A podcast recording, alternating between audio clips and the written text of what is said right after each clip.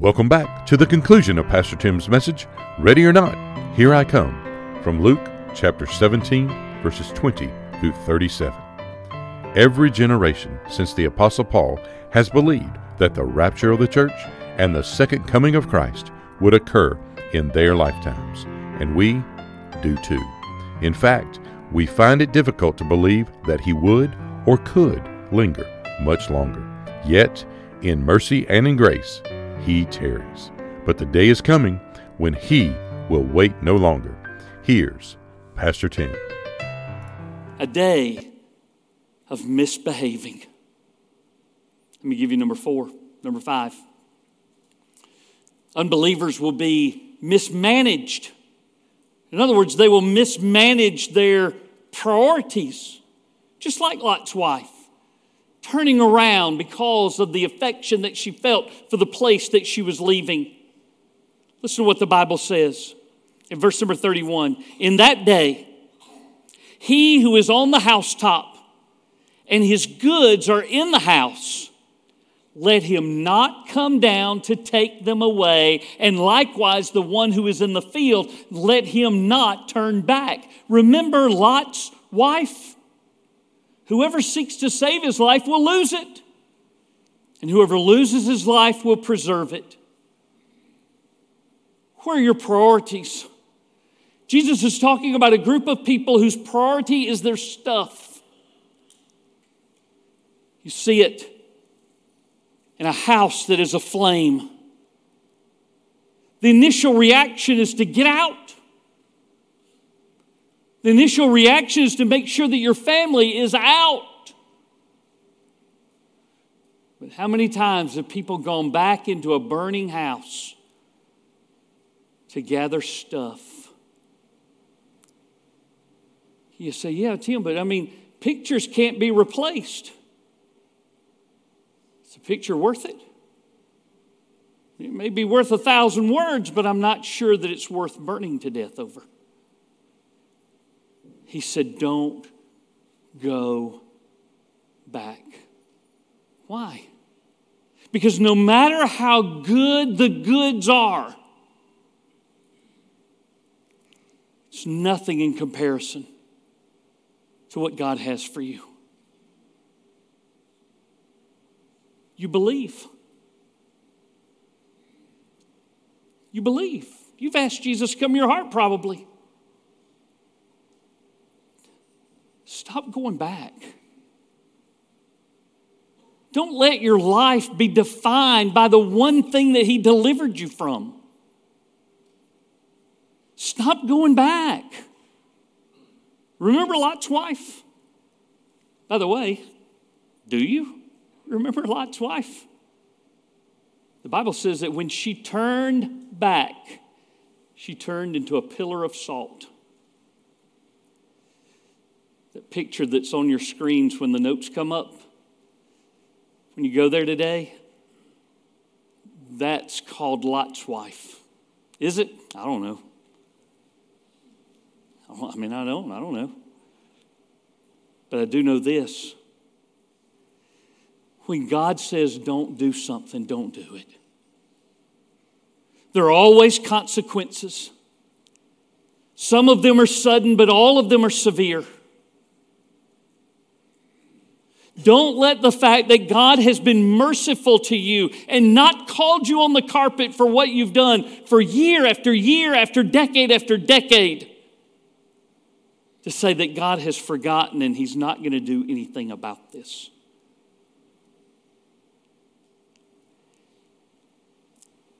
Why hadn't Jesus come back yet? I mean, why, why not come back before all of the tragedies?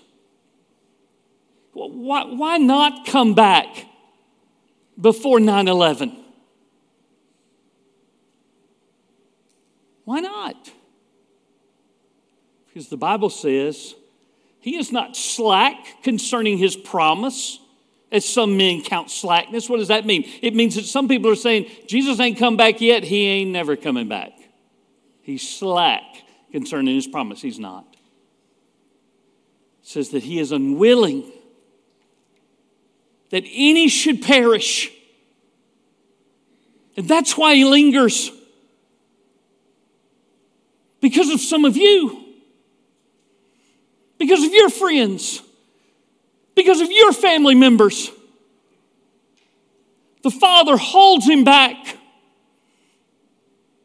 waiting on the day when you will say yes to him waiting on the day when you will repent of your sins and you will place your faith and your trust in Christ alone for eternal life. But the God who waits, waits not for forever.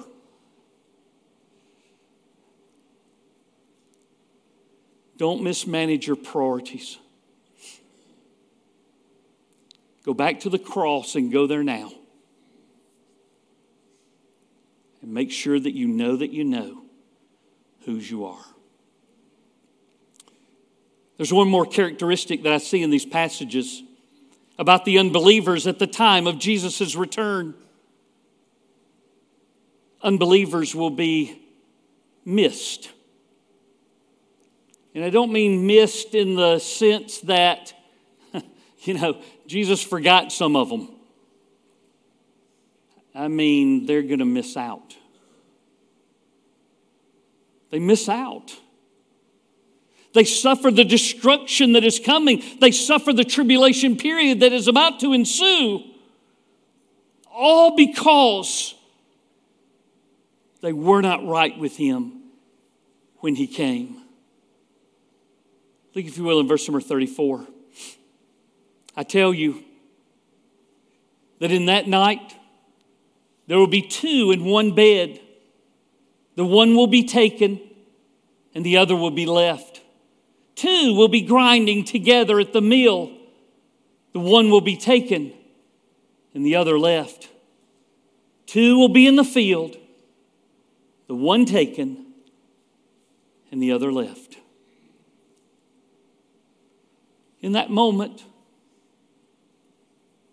there's no time to go back and say, I meant to. There's no time to go back and say, I should have. There's no time to go back and say, I want to now. In just a moment, in the twinkling of an eye, everything changes. Can you imagine for those that are left behind? how awful that day will be? Because somewhere in the skies above us will be a Christian pilot flying a jumbo jet full of people. Somewhere on our roadways, there'll be Christians behind the wheel.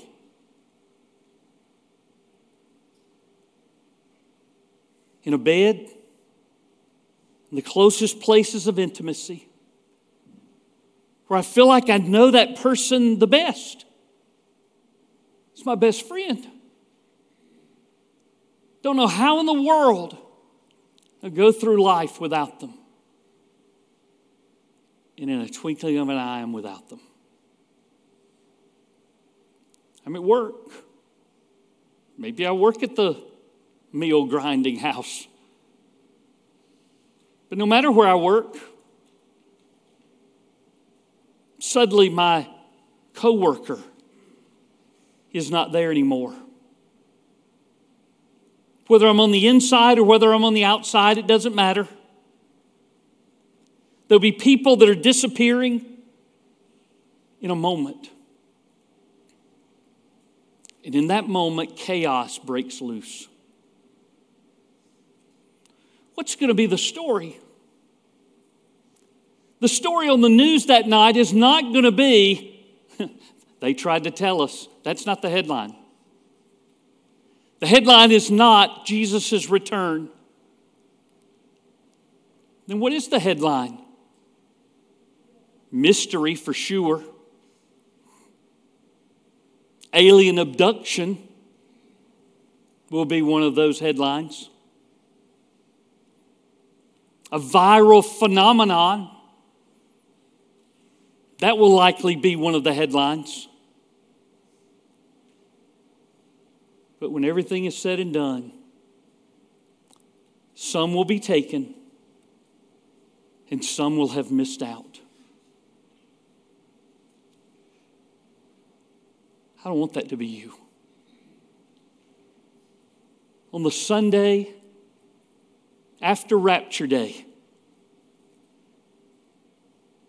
I hope this building's empty.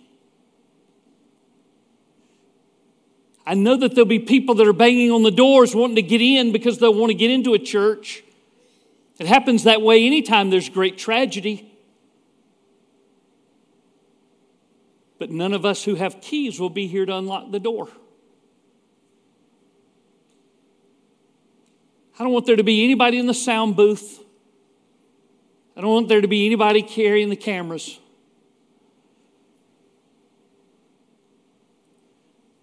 When we go, let's all go. Yeah. When we all get to heaven, what a day of rejoicing that will be.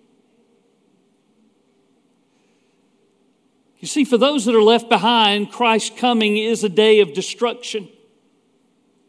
But for those of us who are taken, Christ's coming is a time of deliverance of deliverance.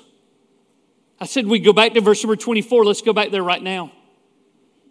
Verse number 24, the Bible says, For as the lightning that flashes out of one part under heaven shines to the other part under heaven, so also the Son of Man will be in his day. Like lightning, number one, it will be swift. Swift. The Bible says, in the twinkling of an eye, that's shorter than the blink of an eye, and a blink's pretty quick, isn't it? The twinkling of an eye, Jesus has returned and his church is gone. It's a time of deliverance. Deliverance from all of those things that we've talked about up to this point. Deliverance from all of those things that we read about concerning the tribulation. Paul writes to the Thessalonian church and says, When Jesus comes back, he comes back to deliver you from the wrath that is to come. It is swift.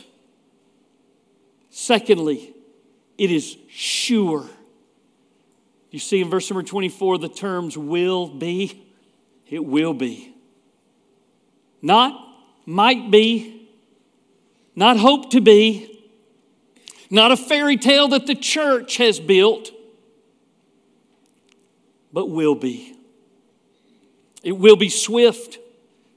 It will be sure and it will be seen. Like lightning that flashes from one part of the sky all the way across to the other. It's completely comprehensive. And it's seen. You ever see lightning like that? On a late summer evening? There's not any rain, there's not any thunder. It's just the most incredible flash of lightning. And you think in your head, I wish I'd had a camera. Wish I could have caught it, couldn't catch it. It's swift, it's sure, it's going to be seen. Remember those angels that Jesus says uh, uh, when, he, when he arose his ascension? He said, Men and brethren, why are you standing here looking up into heaven with your jaws all slack? why are you looking up there that way? This same Jesus who went up is coming back. The same Jesus. They saw him go up. We're going to get to see him come back. Let me give you one more. It's not really in your text, even though I think the caution and the, and the, the quickness with which Jesus tells this to these people, I think you can make the conclusion that it is here as well that his coming will be soon. Soon. There's no more prophecy left to be fulfilled. There's nothing left on God's calendar of eschatology. Nothing. There's nothing that we're waiting on. The only thing he's waiting on is for men and women and boys and girls to come to faith in Christ. That's all. The gospel has now been preached around the world. And there remains no more excuses. You're not trying one, are you? I mean, right there in your seat right now, you're not trying an excuse with the Lord, are you? Give up the excuse. Come to Jesus and be saved. Let me ask you to bow your head and close your eyes with me. Jesus, I pray first of all for those that are in this very room, people that we count as friends, people that we count as family, really. We don't want even one to miss out. So I'm asking your Holy Spirit to work in their hearts and their spirit. Draw them to yourself. If you would do that today, we would rejoice. Father, in these moments, I pray that your Holy Spirit, in the life of every believer in this room and those that are watching, would do his work of assurance Paul said that the Holy Spirit is our guarantee, our down payment that these things are true. Would you allow us to know it? To know it. In Jesus' name I pray. Amen. Stand with me where you are. If you need to come today, I sure want to tell you more about this. If you need to come and pray about something, or you need to plant your life at our church, or there's something else that's going on, you just want somebody to pray with you about, I can do that. Or the person that's sitting right there with you can. They can come, you can come to the altar. There's still some of these cards that are left up here. You want to come pray over these cards? Whatever you need to do, this is the time to do it. Don't put it off. Sean? Pastor Tim would love to connect and share with you about a personal relationship with Jesus Christ and how you can know that you know that Jesus is your Savior and Lord. That address is church office at brittdavid.org. We are located at 2801 West Britt David Road, Columbus, Georgia, 31909. Thanks again for joining us here on Britt David Podcast.